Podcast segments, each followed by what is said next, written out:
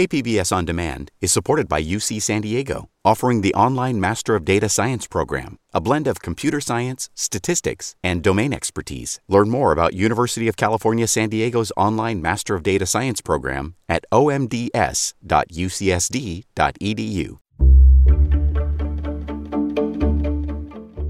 Good morning and happy Halloween. I'm Debbie Cruz, and it's Monday, October 31st. We'll hear about a building material that can offset the burning of fossil fuels. More on that next. But first, let's do the headlines.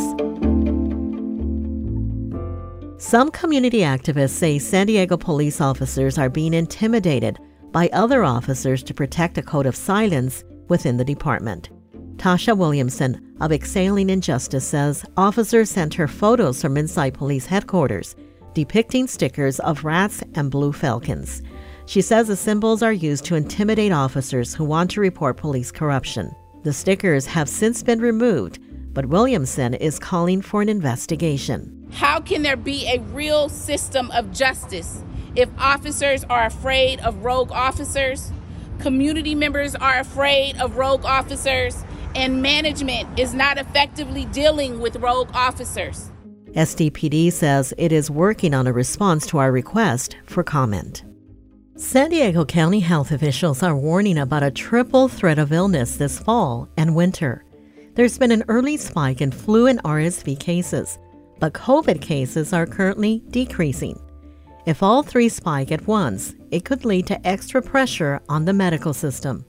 Health officials recommend wearing a mask, washing your hands thoroughly and often, and staying home if you feel sick. The Mother Goose Parade won't make its way through El Cajon this year. Organizers announced on Friday that it's been canceled because of staffing, logistic, and supply chain challenges. The parade is usually held the Sunday before Thanksgiving. It's one of the county's longest running holiday events, starting in 1947. From KPBS, you're listening to San Diego News Now. Stay with me for more of the local news you need. KPBS On Demand is supported by the Museum of Contemporary Art San Diego, offering visitors to the La Jolla campus special exhibitions, collection galleries, coastal vistas, seaside dining, and more. MCASD.org.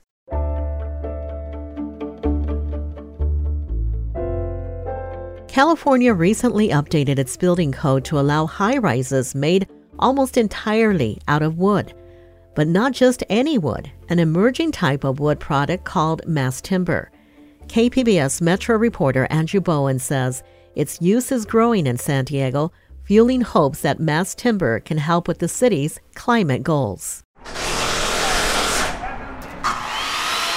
On the western edge of Scripps Ranch, just off I 15, crews are assembling a 10 story building made out of mass timber. The product is made by joining several planks of wood together, usually with glue, to form large structural panels and beams. They are first uh, fabricated uh, by gluing plywood together. You can still see the seam. Shiling Pei is an engineering professor with the Colorado School of Mines. This building won't ever be inhabited. It's a research experiment Pei is leading to test how mass timber responds to earthquakes. The building's walls are specially designed to move and absorb energy. It's built on something called a shake table. In February, it'll mimic earthquakes of increasing intensity. I know our mass engineering is pretty solid and we have good material. I think we're gonna put on a good show, but uh, the reason we do research and the reason we do tests is uh, we don't know the full story. The main appeal of mass timber is environmental. Steel and concrete cost huge amounts of energy to produce. Mass timber, on the other hand, is made from a renewable resource grown by the sun. Trees capture carbon from the atmosphere and store it in their cells. That means sustainable production of mass timber can offset the burning of fossil fuels. Pei hopes his research will help the product go mainstream. So, in a way, we're playing a role to be a good educator for the public and for, for also building officials to say this is uh, totally feasible and there's a great benefit architects engineers have always struggled with you know how do you build in a way that is actually positive for the environment? Jennifer cover is president and ceo of woodworks a nonprofit that promotes mass timber. The building industry contributes about 40% of the total greenhouse gases globally. And if you look at just building materials alone it's somewhere between 9 to 11% this summer california amended the building code to allow structures up to 18 stories tall made with mass timber.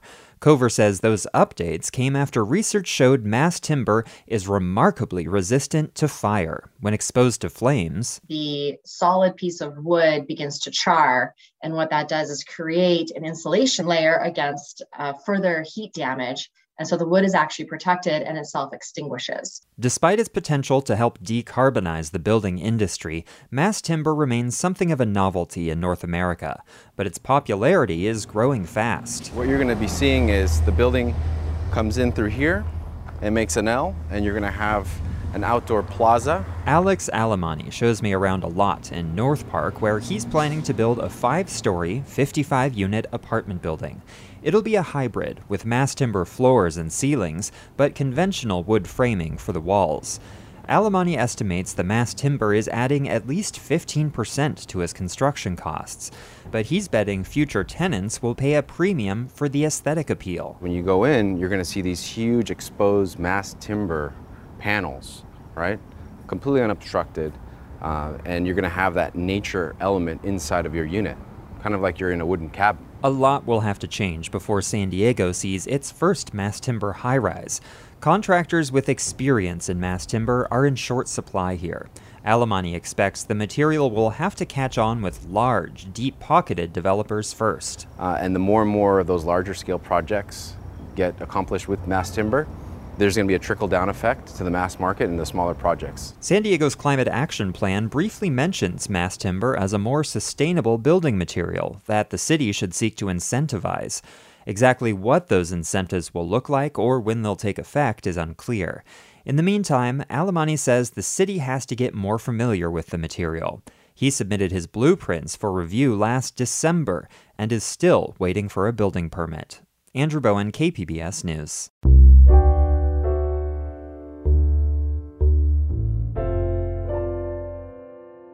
The San Diego Association of Governments has been hit with several poor audits, and now one board member wants further action. iNewsSource investigative reporter Jennifer Bowman explains. After yet another scathing assessment of agency spending practices, a veteran SANDAG board member wants to talk about its top employee. Carlsbad Mayor Matt Hall has requested an early review of CEO Hassan Ikhrata's job performance. He cited a recent audit that found massive increases to the agency's vendor contracts. Hall tells iNewsSource that it's time to address the agency's loss in credibility. But board leaders have rejected his request and say they won't talk about Ikhrata until his annual review in December. The board will discuss the new contracts audit next month. For KPBS, I'm iNewsSource investigative reporter Jennifer Bowman. iNewsSource is an independently funded nonprofit partner of KPBS. San Diego's most prominent researchers hope the ocean gets attention when the world's leaders meet to discuss the planet's climate in November. KPBS environment reporter Eric Anderson has details. The 27th Conference of the Parties, commonly referred to as COP27, convenes in Egypt soon, and the ocean is getting more than just passing attention. The ocean covers more than 70% of the planet's surface, and it absorbs both carbon and heat. Margaret Leinen is director of the Scripps Institution of Oceanography. She says the ocean has buffered some of the changes already underway, but the future remains uncertain. It may not be able to buffer us from all of the um, the extremes uh, that it has been able to do in the past. The Scripps Institution of Oceanography and the Woods Hole Oceanographic Institute in Massachusetts are hosting an ocean pavilion at the meeting in an effort to highlight the impact climate change has on the ocean. Eric Anderson, KPBS News. Coming up, we chat about the traditions behind Dia de los Muertos. That's coming up later in the show.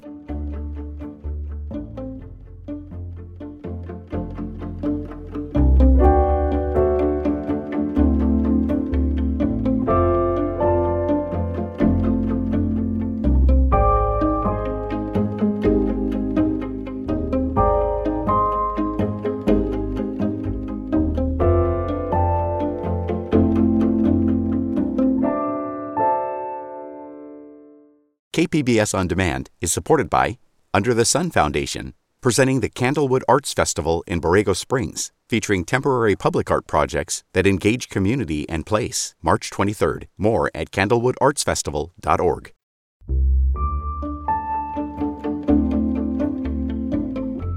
Tens of thousands of voters in San Diego County prefer to vote in a language other than English but in person assistance at vote centers sometimes falls short of the need.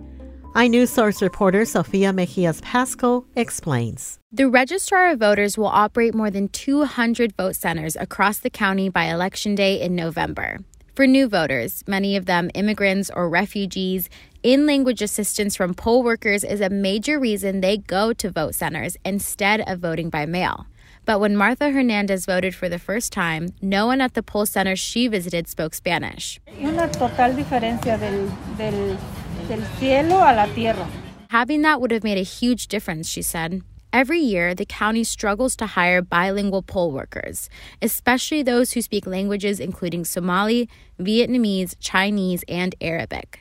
For KPBS, I'm iNewsSource reporter Sofia Mejias Pascoe iNewsSource is an independently funded nonprofit partner of KPBS. You can find your closest voting center by going to kpbs.org/voterhub. One of the measures San Diegans will see on their ballots is Measure H. It would open parks and rec facilities to child care businesses. But KPBS reporter Claire Trageser says the measure includes a confusing word choice that has led to some opposition to the measure. Measure H would allow the city to lease out land and facilities to childcare businesses. Councilmember Raul Campillo supports the measure. It makes no sense that we aren't looking at every city facility and seeing how we might be able to incorporate childcare into it, both for our employees and for the public. The text of the measure gives the city manager, not the city council, authority to lease out city land to childcare businesses. In a recent editorial, the San Diego Union Tribune endorsed a no vote on the measure because it, quote, gives a single official vast power over extremely valuable parkland. But Campillo says the newspaper missed an important point. All leases for more than three years have to be approved by the City Council. He says no childcare provider would want such a short lease. Claire Trageser, KPBS News.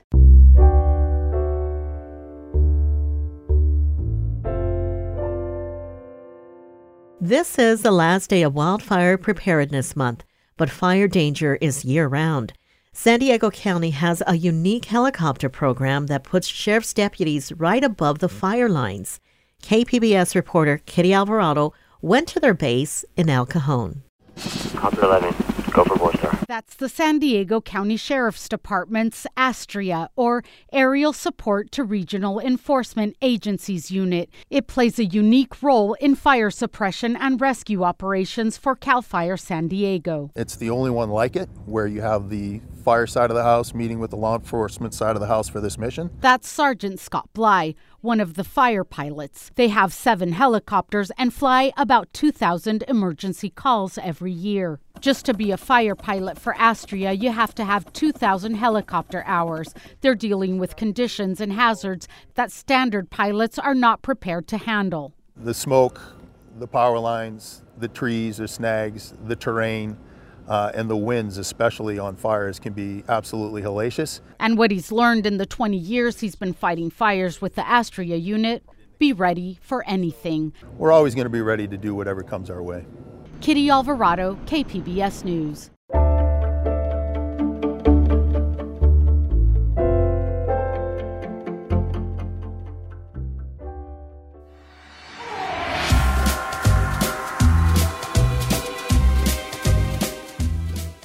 Today is Halloween, so happy Halloween to you.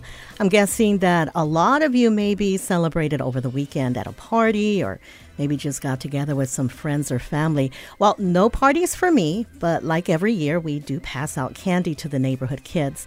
I just love seeing everyone in their costumes, and I will always make sure we have a big variety of chocolate candy. So, okay, so that is Halloween, but there's another holiday around this time of year that many of you in our community celebrate, and it's Dia de los Muertos. KPBS reporter Tania Thorne is here with me to talk about the holiday. For those who don't know, can you tell us what is Dia de los Muertos. Yes, Debbie. I love this time of the year. It's it feels like the kickoff into the holidays, right? And well, Dia de los Muertos is a celebration for our ancestors and loved ones who aren't with us anymore and have passed away. It's more traditionally celebrated on November 1st and 2nd, but some people celebrate it even before Halloween, starting as early as the 27th. Right. And uh, how is it celebrated? What are some of the traditions that make this holiday so unique? Well, the way to celebrate it is by building an ofrenda or altar in your home, which I think can be really personal too, because it's a labor of love, really. And for the families that are close to the grave sites, they visit the cemetery and sometimes clean the headstone, de-weed the area, and set up the altar there. And, you know, just kind of hang out with their loved ones at the cemetery as if they never left. And you'll see various things at, set up at the altars and ofrendas, but one item you almost always see at the altars are flores de cempasúchil, the golden marigold that I'm sure everyone is familiar with. Other items are candles, you know, some I think preferably white, you know, pure and white. Uh, pictures of your loved ones, uh, glasses of water I've seen. Some people like to include salt and bread, sugar skulls, and the loved one's favorite foods. A lot of time you'll see tamales, beers, tequila, traditional Mexican dishes. Uh, there's also a seasonal sweetbread, pan dulce, you'll see this time of the year called pan de muerto. Here is Manuel Navarro, the president of the Por Siempre Car Club, who can tell us a little bit more about the food sometimes seen in the ofrendas. It's just a remembrance of, of what, what they, they used to like to do and eat while they were still with us. So, in a way, that's remembering them and honoring them and celebrating their life. So, what do we know about how and where it originated? Yeah, so you know, I, I think it largely originated in Mexico, but it has ties to the way Aztecs and other indigenous groups would honor their ancestors using bones and skulls. But of course, I think with time and different historical events, I'm sure the true traditional holiday has changed. It's got to have some Spanish influence after the conquest of the Aztec Empire and even now, right? Some some modern ties and new influences there. So we're we're starting to see more modern elements like classic cars and even Bluetooth speakers blasting music, you know, and that's being incorporated now into the ofrendas. But I think, you know, what matters is that we're here talking about it now and people are celebrating it. So, how widely is it celebrated in the Latinx community? I'm, I'm asking because when I took my parents to see Coco, Disney's Coco, they were surprised to learn about it being celebrated, at least at this level. I'm curious, does your family celebrate it? Oh my gosh, yes. Coco is, I think, why I started building an altar with my kids because they're obsessed with the movie. And I just, I see how their little faces light up when we watch it. And so that's, that's a big reason why I think a lot of people are celebrating it. And it just, you know, it got a, a big light shined on the holiday. And I think just, you know, celebrating our loved ones. You don't have to be Mexican to really be able to celebrate it. And, you know, my mom does celebrate it. My parents uh, used to celebrate it back in Mexico. And, I think something interesting is, uh, you know, my mom would tell me stories about how some years they didn't have money to buy the sugar skulls or even the cempasúchil. So all they would put is a glass of water and maybe some bread for their loved ones. And that's why I, I think it's really a labor of love. Your altar doesn't need to be very elaborate, it can be humble. And for the loved one that you are celebrating, I think that sometimes means the most. Very good. It's been great chatting with you, Tania. Thank you so much. Thank you so much, Debbie.